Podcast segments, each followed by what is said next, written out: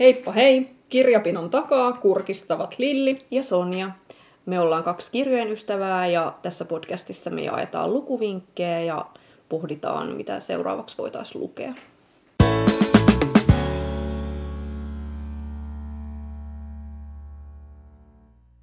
Tänään me puhutaan juuri päättyneestä kirjavuodesta ja lukukokemuksista vuonna 2017. Minkälainen yleisfiilis sulla Sonja jäi, mitä tuli luettua ja mitä tykkäsit? Mulla oli aika semmoinen peruskeskiverto vuosi, että ei ollut mitenkään ihan megalomaanisen hieno, mutta et ei myöskään ollut ö, juurikaan mitään niin kuin, tosi huonoja kirjoja, että aika silleen niin kuin plussan puolelle jäätiin ja varsinkin jotenkin alkuvuosi tuntuu, että silloin varsinkin onnistui jotenkin tykittää jonkun ekat viisi kuukautta tosi tosi hyviä kirjoja, että kaikista koko ajan merkkaili lukupäiväkirjaa, että neljä tähteä, neljä tähteä, viisi tähteä. Et sitten jotenkin loppuvuodesta sitten ehkä alkoi enemmän ajattelee sille uutuuskirja tyyppisesti, että alkoi jo vähän ö, tulevat työkuviot niin kuin päässä silleen kummittelemaan, että ettei enää osannut niin pyöriä niissä vanhoissa kirjoissa.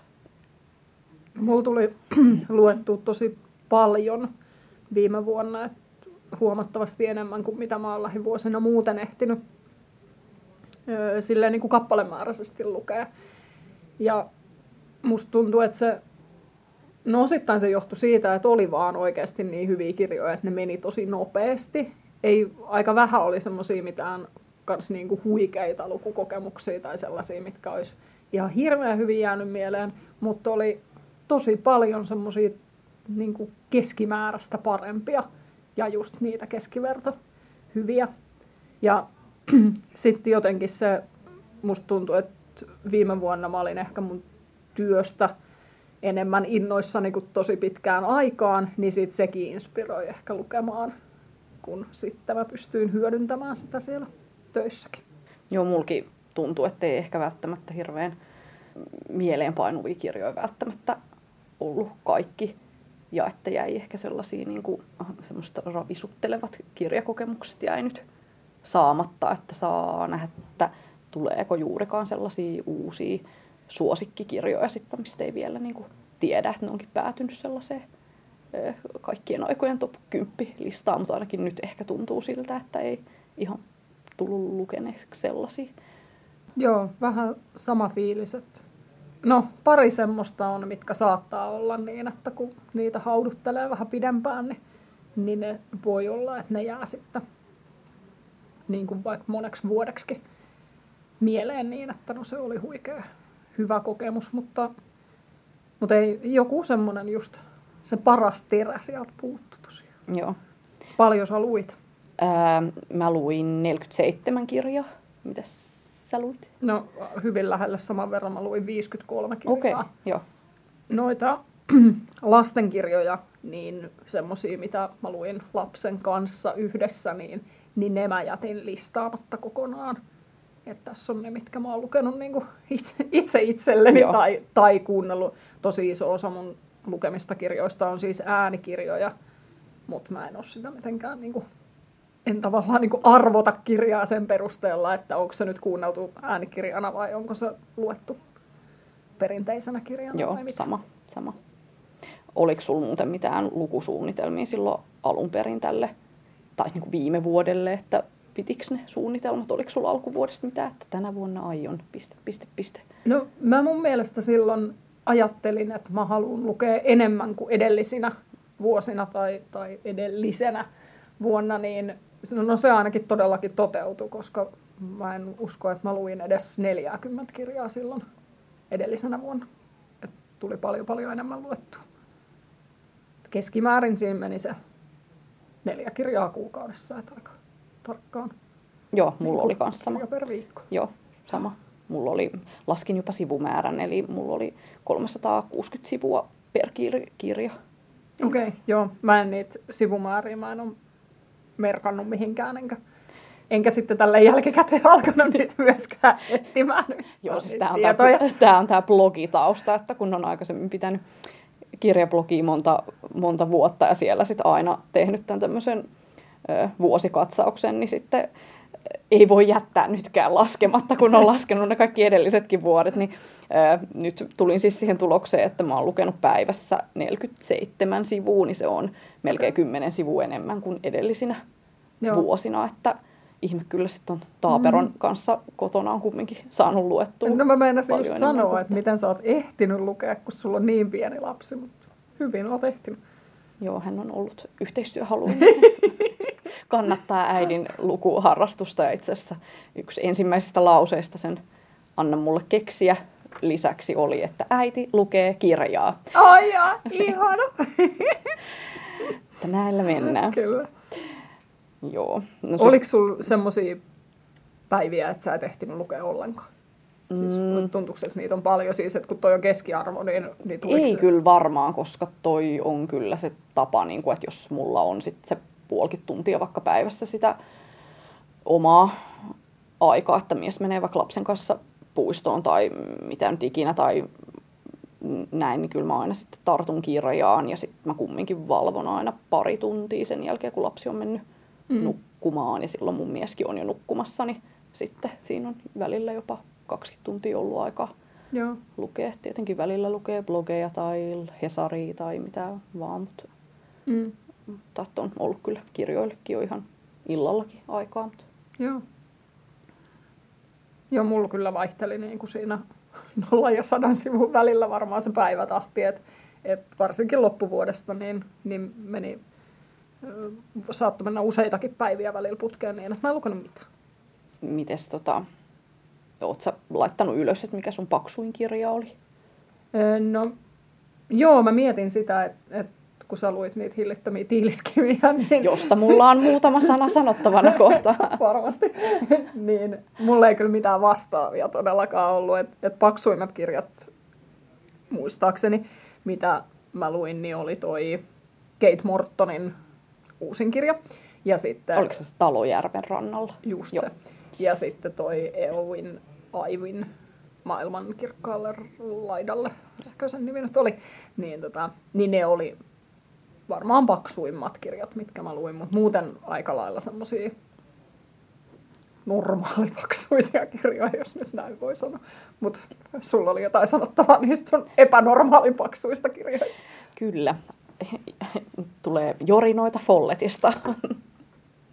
Joo, eli siis tämä Ken Folletin vuosisata trilogia, niin siinähän on se viiden suvun tarina viidessä eri maassa ja mennään läpi 1900-luvun ja tarina alkaa ensimmäisen maailmansodan kynnykseltä ja jatkuu sitten aina 1980-luvulle ja siinä lopuksi Berliinin muuri murretaan ja nämä henkilöhahmot on sovitettu osaksi kaikkia semmoisia suuria historiallisia tapahtumia, että kaikkia seurataan ihan paraatipaikalta. Ja siis oikeasti tämä oli ihan hyvä ja mieleenjäävä lukukokemus ja en, en kadu mitään. Mutta tässä nyt ei ehkä ollut sit mitään unohtumattomia henkilöhahmoja, mutta parasta antia oli just se hieno tämmöinen kertaus siitä, että mitä kaikkea viime vuosisata on pitänyt sisällänsä. Että kumminkin noista lukion historian tunneista on vähän aikaa, niin, niin on jotenkin mahtava päästä kertaamaan niitä kaikkia suuria käänteitä. Et esimerkiksi tässä nyt Martin Luther Kingin I have a dream-puhe, onhan se käsitteenä ihan tosi tuttu, mutta en mä oikeasti ole tiennyt, mitä se puhe niin kuin pitää sisällänsä. On varmaan sen just silloin lukiossa, mm. lukiossa kuullut, mutta että en ole sen jälkeen palannut siihen, niin tässä se nyt niin kuin sitten tuli osia siitä ja samoin kanssa niin kuin Kennedyn, Kennedyt on niin kuin tuttuja, mutta en mä enää ole muistanut, että sillä presidentillä oli veli ja että se oli ihan oikein käden asemassa ja, ja että se velikin murhattiin sitten muutama vuosi presidentin jälkeen. En mä tällaisia niin kuin ei ole jäänyt yhtään mieleen tai ei ole aktiivisesti tullut mietittyä. Eli mitä... tällä oli tämmöinen niin yleissivistävä joo, vaikutus tällä? Joo, kyllä. Mutta silleen kyllä niin kuin nyt kun tämä kolmaskin osa on nyt luettu, niin sanoisin kyllä, että oli aika semmoinen epätasainen sarja, että ensimmäisessä osassa ne henkilöhahmot oli ehdottomasti niin kuin karismaattisimpia verrattuna sitten, niin kuin, että kun niiden lapset syntyi kolmannessa, ei kun toisessa kirjassa ja kolmannessa kirjassa syntyi sitten jo lapsen lapsia, niin sitten jotenkin tuntuu, että se päälle liimautuneisuus, mikä se on, mm, no henki, henkilöhahmot on ehkä vähän koko ajan enemmän ja enemmän päälle liimattu näihin juonikäänteisiin, että mennään okay. niin kuin juonen käänteet edellä. Joo. Mutta niin, nyt tulee sitten se mun kritiikki-osio, että mä en siis, ää, siis ensimmäisessä osassa mun mielestä ei ollut tällaista. Musta tuntuu, että mä en olisi ehkä jaksanut edes lukea tätä koko sarjaa, jos eka osa olisi ollut sellainen kuin tämä kolmas. Eli että miehet ajattelee seksiä ihan koko ajan. Että se menee ihan niin kuin yli Joo. tässä kolmannessa. Että et ensin mä mietin, että onko se joku semmoinen tarkoituksella valittu tehokeino, että kun eletään 60- ja 80-lukua ja ö, seksuaalinen vapautuminen on tapahtunut ja näin, mm-hmm. että et perustuuko se ikään kuin tosi tapahtumiin, että tälleen nämä miehet nyt on ajatellut. Niin, niin, niin tai että halutaanko siinä korostaa sitä, että, niin. nyt niin kuin vallankumouksen äärellä ollaan. Joo, mutta jotenkin niin kuin siis kaikki oli koko ajan seksikästä ja jokaisen naisen kurvit arvioidaan, että että sitten jos naisiin viitataan erikseen terävinä ajattelijoina, niin sitten sen jälkeen kumminkin käydään ne kurviasiat läpi, että millaiset ne nyt kenelläkin on. Ja siis tässä on yksi äh, nuori mies pakenemassa Itä-Berliinistä lännen puolelle ja siellä sellaisessa ahtaassa tunnelissa, mitä se ryömii, niin se sielläkin miettii tyttöystävänsä seksikästä hymyä. Ja mä oon vähän silleen, että oikeesti ei, niin kuin, ei voi olla. Ja siis niin kuin, laitoin tästä yhden sitaatinkin ylös, että käytävällä Vera kutsui Georgen huoneeseensa. George yllättyi. Ilta ei ollut ollut romanttinen eikä seksikäs, eikä hän ollut ajatellut sitä treffinä että mikä on niinku seksikäs ilta, jos vaan sille niinku... niin, niin, eli siinä tulee semmoinen fiilis, että sitä sanaa vaan halutaan joo, jo joo, mutta joo, nyt kun tämä iso rutistus on ohi, niin jäin taas miettimään niin kuin sen ekankin osan jälkeen mietin, että mikä maine tällä Folletilla oikein on, että onko tämä niin kuin ollenkaan arvostettu missään piireissä?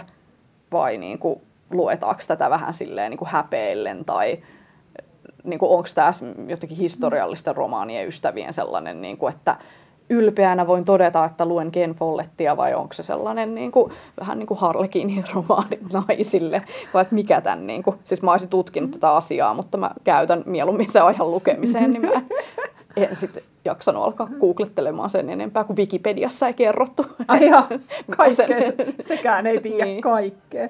Siis mun käsitys on se, että, että näitä myydään pääosin semmoisille niin kuin 50-60-vuotiaille miehille, jotka on niin kuin, kiinnostuneita historiasta nimenomaan. Ja että et ne ihan tyytyväisenä nyt ostaa niitä isoja tiiliskiviromaaneja ja että et se olisi semmoista, siis mä olin luullut, että se on niinku suht vakavaa kirjallisuutta. Mä en ole Folletilta ikinä mitään lukenut, kun ne on niin paksuja. Mä pelkään tommosia paksuja kirjoja, mutta...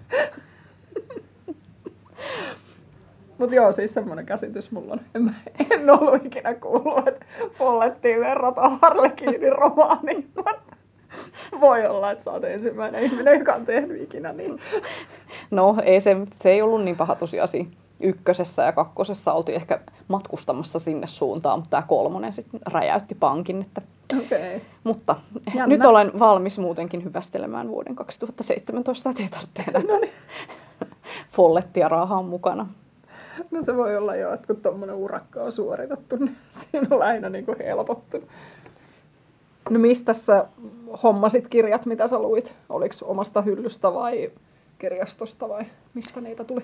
Siis ihan kolme neljäsosaa kirjastosta. Sitten ihan niin kuin muutamia kirjoja niin omasta hyllystä. Siis mun hyllyssä ei ole nyt ollut juurikaan semmoisia kirjoja, mitä mä en olisi lukenut. Että siellä melkein kaikki on jo luettu. Niin sitten ne oli niitä, mitä satuin lukemaan uudelleen. Ja sitten oli ihan muutamia kustantajan ennakkokappaleita ja tyyliin joltain kaverilta yksi lainattu kirja ja tyyliin yksi lahjaksi saatu kirja. Joo. Suuremmaksi osaksi kirjastosta.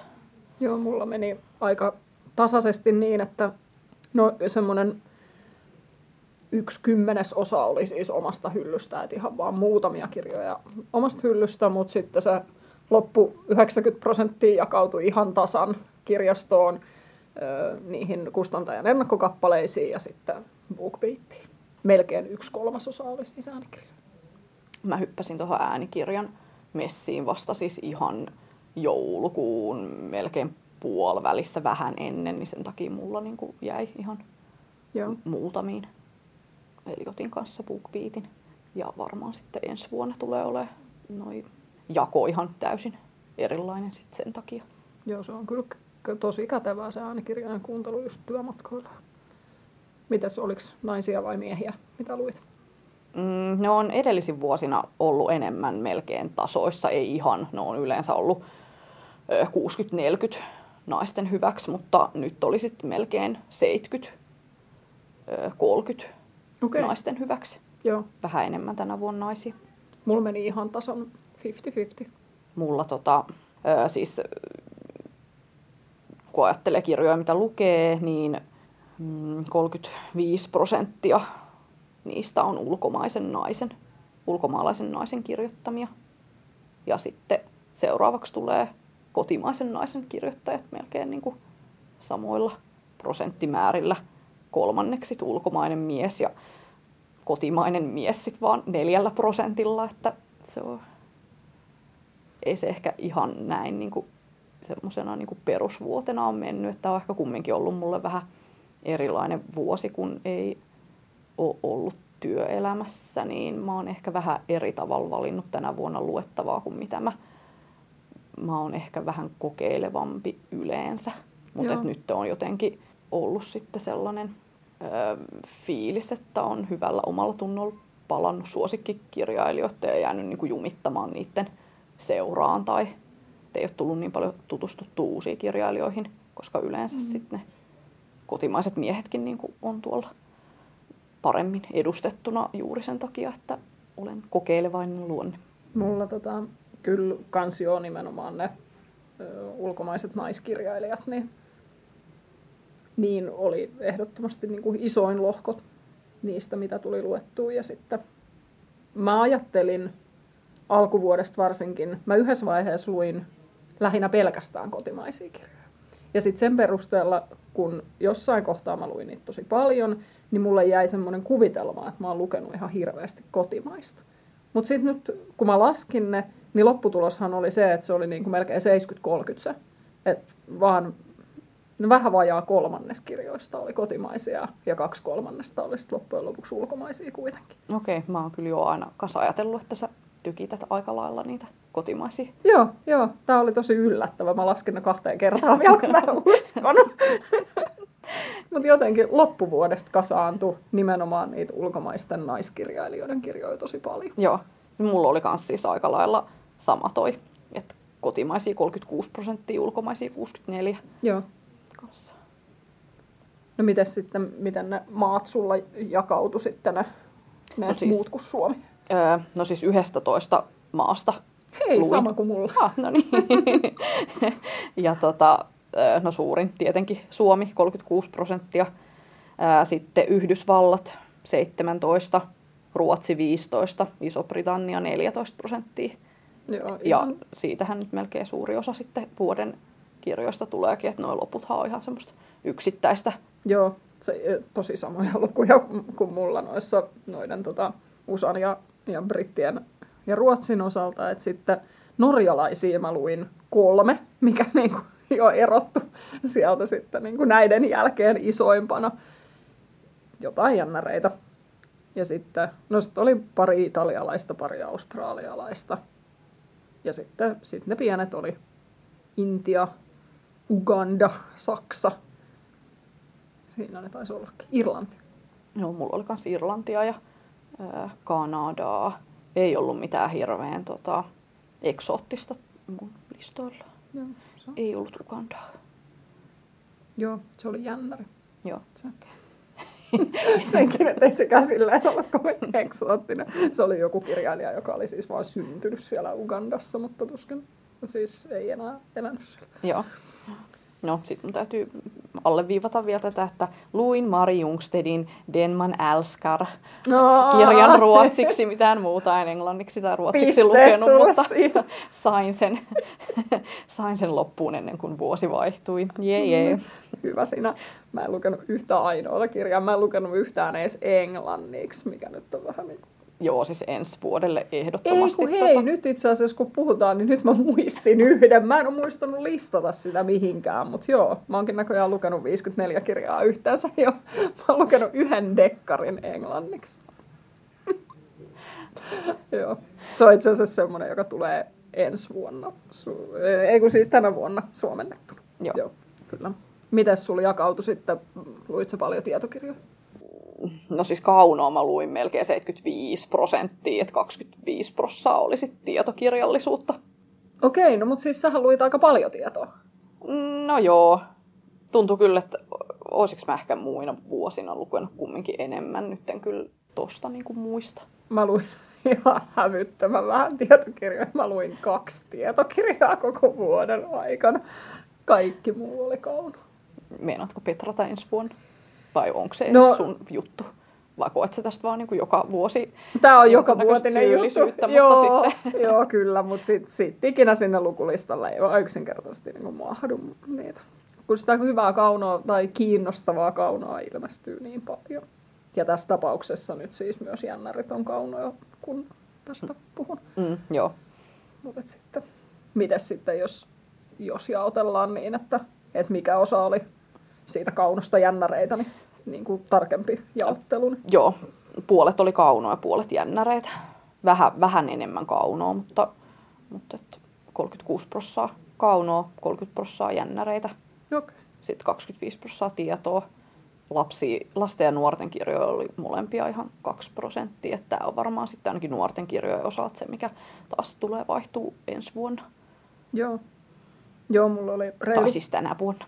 Vaikea nyt tälleen, että vuosi on vaihtunut. Kyllä, se on siitä on kokonainen päivä. Tota, niin, mulla reilu 10 prosenttia kirjoista, mitä mä luin, niin oli nuorten kirjoja. Et niitä oli itse asiassa ehkä vähemmän kuin mitä mä olisin toivonut. Ja sitten niitä, no niitä lastenkirjoja mä en siis listannut. Joo, joo nämä taisi olla siis tyyli muumi. Tuve Jansson joku Niin. muumikirja ja sitten Joo, en kyllä muista mikä se toinen oli. joo. Mutta semmoisia kumminkin, että selkeästi luin ne niin kuin itse itselleni, että en lukenut taaperolle. Joo. Mites sitten julkaisuvuoden suhteen mulla uutuuksia oli 27 prosenttia. Mutta sitten taas jos ajattelee niin kuin 2010-lukua, niin mm. 83 prosenttia kirjoista on niin kuin julkaistu tässä edellisen seitsemän vuoden Joo. aikana. Mä luin siis kokonaista kaksi kirjaa, jotka oli vanhempia kuin 2010. 2010-luvulla. Mutta kaik, kaikki muu oli, oli sitten uutta ja, ja pääosin tosiaan niitä 2017 ilmestyneitä. Joo, mä olin kyllä vähän yllättynyt, kun mä kumminkin aika paljon klassikoita on tässä, niin kuin sanotaan, edellisen kymmenen vuoden aikana lukenut. Niin jännä, että nyt mä sitten kumminkin melkein ton luettavan ennen tätä ihan loppu vuotta, jolloin keskityin sitten enemmän uutuuksiin, niin, niin kun sit ne muut tosiaan oli semmosia niin parin vuoden takaa, mitkä on jäänyt silloin lukematta, kun ne on ikään kuin ollut ajankohtaisia. Niin nyt sitten oli niin hyvä tilaisuus tarttua niihin, mutta ilmeisesti ei enää oikein siellä klassikoissa ole sit niin semmosia, mihin haluaisi oikein kovasti tarttua, että ne on sitä aika Mm. lailla jo ehkä luettu. Mä luin ton mm, Truman Kapoten aamiainen Tiffanilla. Joo, Se oli, no se oli vanhin kirja, minkä mä luin, ja sitten se oli myös ainoa klassikko, minkä mä luin. joo. Nyt jäi tosiaan klassikot kyllä tänä viime vuonna väliin, että Mm, joo. et jonain vuonna on nyt tullut luettu paljonkin, mutta No mulla oli vanhin Vernen Matkamaan keskipisteeseen. Se on kirjoitettu 1864. Ja sitten tota, klassikoista niin jatkoin taas sitä Pienitalo Preerialla sarjaa. Siitä mulla on vielä muutama jakso, tai osa lukematta. Ja sitten Wilhelm Mobergin Maasta muuttajat-sarja. Se on semmoinen, missä käsitellään ruotsalaisten muuttoa Yhdysvaltoihin. Se on ihan mielettömän hieno klassikko, mistä ei juurikaan kuule puhuttavan siitä varmaan sitten joskus, jos meillä on joku tämmöinen maastamuuttajat teemajakso tai New York teemajakso tai muu, niin sitten kyllä on monta sanaa sanottavana. Joo, mä en usko, että mä oon kuullut siitä puhuttavan. Oliko sulla paljon sitten uusia kirjailijoita, semmoisia, mitä sä et ole ikinä ennen lukenut? No nyt oli 44 prosenttia, että se on kyllä ennen ollut välillä jopa 70 prosenttia. Joo. Niin nyt tosiaan vähän erilainen vuosi. Mulla oli kappaleina 32 uutta kirjailijaa, mutta mitäs niitä nyt oli reilu 50. Et Mm.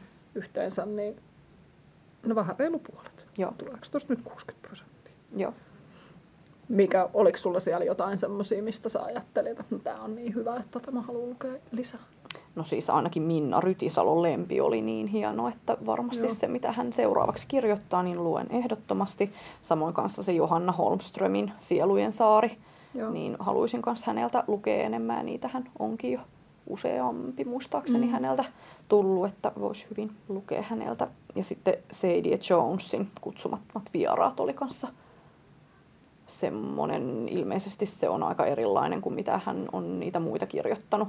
Että ei ole yhtään niin kuin, tyypillistä Jonesia, että siinä mielessä niin kuin, olisi kiva lukea joku toinenkin häneltä, että näkisi vähän millainen se ikään kuin oikeasti on kirjailijana. Öö, noista jännäreistä, niin sitten tämä Samuel, onko se Björk, Joo, Minä matkustan Björk. yksin, niin se oli myös semmoinen, niin kuin, että ihan toisenkin osan siitä sarjasta lukasta. Mites sulla? No, niistä oli tosi, tosi monet niistä, mitä mä luin, niin oli semmoisia, että mä ajattelin, että no ihan hyvin voin lukea täältä jotain muutakin. Ehkä lähinnä niin, että jos kirjoittaa jotain lisää, niin sitten että voin lukea jatkossa ne uudetkin.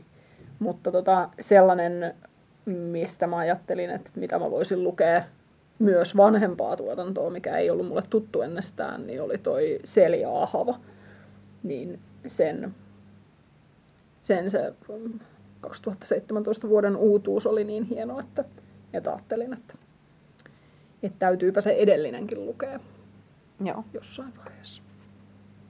Mennäänkö me sitten tota viime vuoden top kolme kirjoihin, että mitkä? Vai onko sulla millainen, onko sulla top 5 vai top 1 vai? No itse asiassa mulla on nyt top neljä, koska mä en kyennyt valitsemaan Se- se sallittakoon. yllättäen. Tota, No sanoiko sä eka yhden?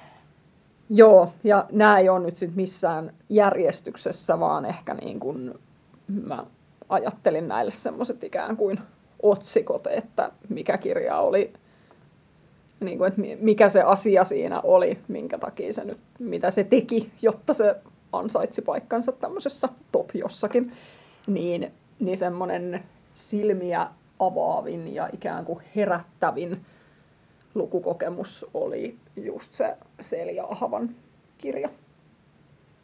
Ja se siis siitä, se olisi varmaan jäänyt mut lukematta kokonaan, jos Hesarissa ei olisi ollut isoa juttua siitä, mikä siinä on taustana siinä kirjassa, mutta siis se oli tosi hienoa tekstiä. Ja sitten kyllä se oli niinku aiheeltaan myös semmoinen, että, että kun sen idea oli siis se, että tämän kirjailijan mies ilmoitti eräänä päivänä, että hän onkin aina halunnut olla nainen. Niin ehkä semmoinen asia, mitä mä en tiedä kuinka moni ajattelee tämmöistä skenaariota, että, että jollekin ihmiselle voi käydä näin.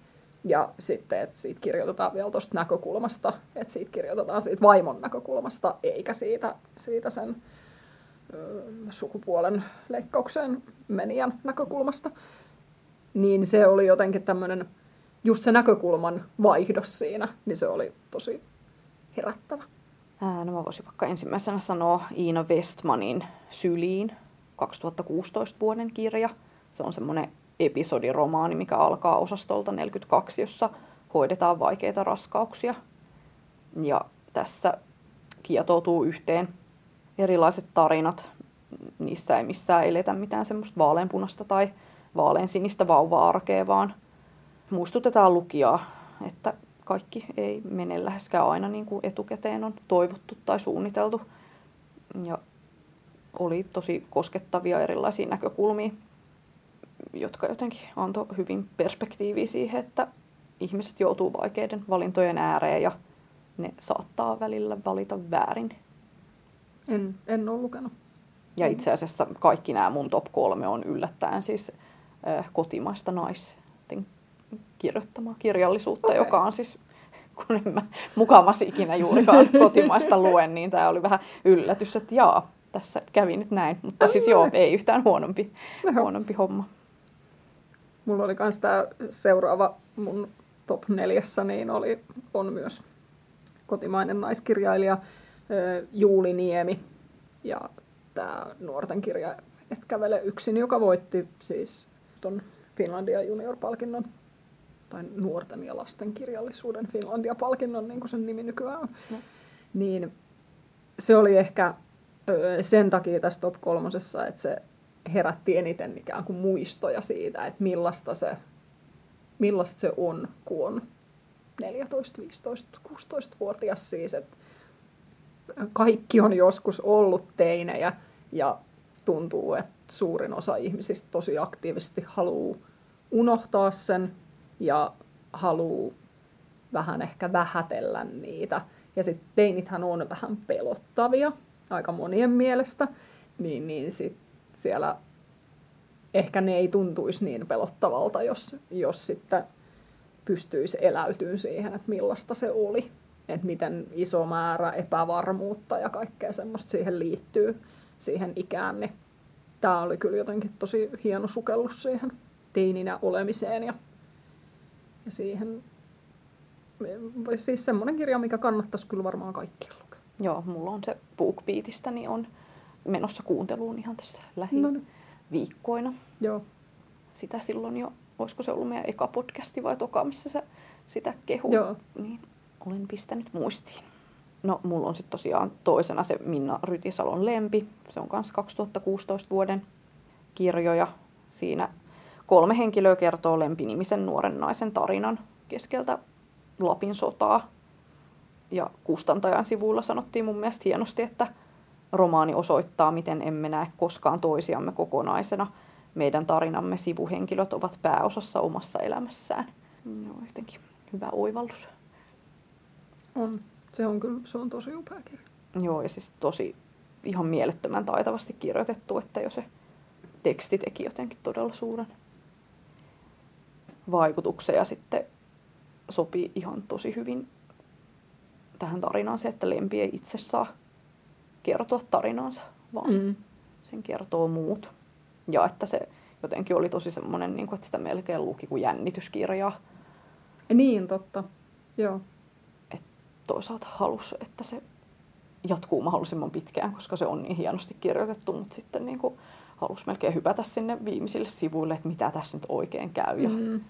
Joo, siitä ei, siitä ei voi sanoa mitään siitä lopusta spoilaamatta sitä, Joo. vaikka siitä olisi kyllä tosi paljon sanottavaa. Mä valitsin sitten tänne top neloseen myös tämmöisen otsikolla viihdyttävin mm. kirjan, joka ei nyt No, mun mielestä oli tosi viihdyttävä. Ei sitä sen paremmin voi kuvailla. Siis tämmöinen kuin Luca de Andrea ja kirjan nimi on Rotko. Ja sijoittuu sinne Etelä-Tirolin vuoristomaisemiin. Tämmöinen mysteeri, missä se, siinä on päähenkilönä semmoinen mies, joka on mennyt naimisiin sikäläisen naisen kanssa ja sitten ne on muuttanut sinne pikkukylään ja sinne siellä ei ole mitenkään helppoa elää niin kuin ulkopuolisena. Ja sitten se kuulee semmoisesta tapauksesta, mikä siellä on, on sattunut kymmeniä vuosia sitten ja alkaa selvittää sitä ja, ja sitten se siitä lumipalloefektin omaisesti etenee se juttu. Ja mä tykkäsin tosi paljon. Tämä sai jossain valtakunnan päälehdessä huonot arvostelut, kun oli joku tämmöinen kirjakoonti vuoden kirjoista, mutta muhun tämä teki kyllä ihan niin kuin vaikutuksen. Että tämän vuoden parhaimpia tämmöisiä mysteereitä. Okei. Okay. No mulla on sitten vielä se Johanna Holmströmin Sielujen saari, mistä mä vinkkasinkin jo siinä meidän joululahja podcastissa. Joo, siinä siis tosiaan mielisairaala saarelle on päätynyt naisia erilaisissa elämäntilanteissa ja kirjassa yhdistyy hyvin mun mielestä mielenkiintoinen tapahtumapaikka ja koskettavat ihmiskohtalot ja kaunis kirjoitustyyli. Että... Joo, se Holmström on kyllä kiinnostava tekijä. Joo, sit se mun top kolmosen ylimääräinen osa, niin semmoinen kirja, joka teki muhun suurimman vaikutuksen ehkä, niin oli toi Margaret Atwoodin Orjattares. Se ei varmaan hirveästi esittelyä kaipaa. Kaikki, jotka ei ole lukenut, niin on todennäköisesti nähnyt TV-sarjan.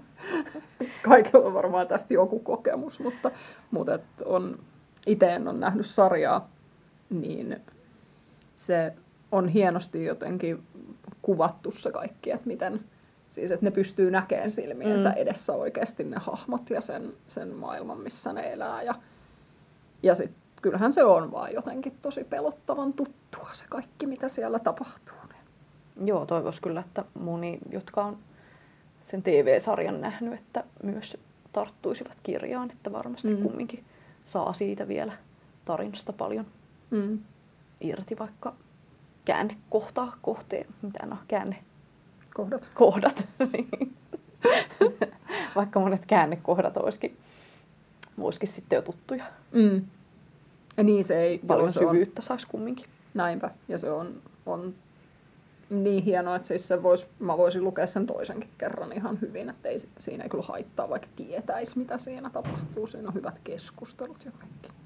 Joo, Margaret Atwood on yksi mun suosikkikirjailijoita, niin on kyllä ollut tosi hienoa, että kun ensin tuli tämä Orjattarisi kirja TV-sarjana nyt loppuvuodesta ilmestyi Netflixiin se Alias Grace, joka myös perustuu hänen kirjaansa. Niin silloin vielä monia muitakin hyviä kirjoja, mitkä osaan niin kuvitella, että niistä tulisi hienot minisarjat. Toivottavasti saa nähdä joku päivä nekin. Ehkä ne joku tekee, kun se on nyt hyvässä nosteessa. No mitä sä meinaat lukea 2018? No varmaan lähdetään taas aika silleen uutuuskirja puolelle aika lailla. Ja tosiaan niitä lasten ja nuorten kirjoja tulee varmaan sinne väliin vähän enemmän ja enemmän uusilta kirjailijoilta taas. Ja samoin niitä ääni- ja e-kirjoja tulee varmaan kanssa työmatkoilla sitten, tai siis äänikirjoja työmatkoilla ja sitten ehkä jollain ruokatauolla e-kirjoja luettua. Sitten mä haluaisin jatkaa sitä Maastamuuttajat-sarjaa. Siitä on vielä useampi osa mulla lukematta ja samoin kanssa Margaret Atwoodin se Dystopia-sarja, niin siitä on mulla kanssa vikaosa lukematta ja sitten se pieni talo preerialla, niin ne on niin semmoiset sarjat, mitkä mulla on kesken. Ja sitten Donna Leoninkin se jännityssarja on kyllä kans ollut jotenkin tosi kiva. Mä oon alkanut sitä lukea sieltä ihan alusta. Niin sit jotenkin niin kuin, kyllä sekin on varmaan semmoinen, että ehkä kesällä tulee sitten muutama seuraava osa luettua sitäkin. Ja sitten varmaan riippuen mitä nyt näitä jännityssarjoja, mitä itse lukee, niin jos niitä nyt sattuu tänä vuonna ilmestymään, niin, niin sitten varmasti tulee tartuttua niihin. Mutta oikein semmoinen niin lupaus on lukea enemmän englanniksi. Okay. Ja sitten ehkä, että viittisi nyt edes muutaman niin semmoisen kirjahyllyn vanhan helmen lukee uudelleen. Niin siinä ne taitaa olla. Mitäs sinä aiot? No mä ajattelin, että mä en halua kauheasti tehdä mitään semmoisia päätöksiä tai lupauksia tai suunnitelmia. Että et se mitä, mitä mä toivon on se, että et mulla on aikaa lukea ja intoa lukea yhtä paljon kuin tänäkin, tänään siis viime vuonna. Ja sitten sit mä taas haaveilen siitä, että mä lukisin enemmän niitä tietokirjoja. No en mm. varmaan tuu lukea, mutta haaveilen kuitenkin.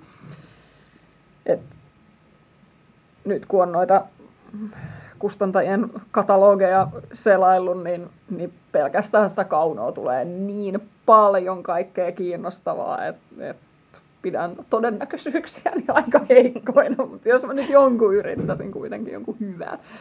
Ja sitten sit nuorten kirjoja mä haluaisin lukea, että niin mä nyt jonkun verran luin, luin 2017kin, mutta toivottavasti mahtuu sitten tälle vuodelle kanssa lukusuunnitelmiin niitäkin. Mutta semmoinen olisi Joo. tämän vuoden pläni. No hyvä, että sieltä tuli nyt edes jotain, koska tuo alkoi kuulostaa vähän siltä, että mitä sinä Sonja toivot? No minä haluan uuden auton ja ison omakotitalon ja sitten sä haluat maailman rauhaa. Niin, hyvä, että sieltä tuli kumminkin jotain että konkreettista. Tää oli masentavan luovuttanut. En mä halua Ei, suunnitella Ei, mitään. kun tommonen ylevä, että minä elän hetkessä ja kunhan on aikaa lukea, niin olen tyytyväinen.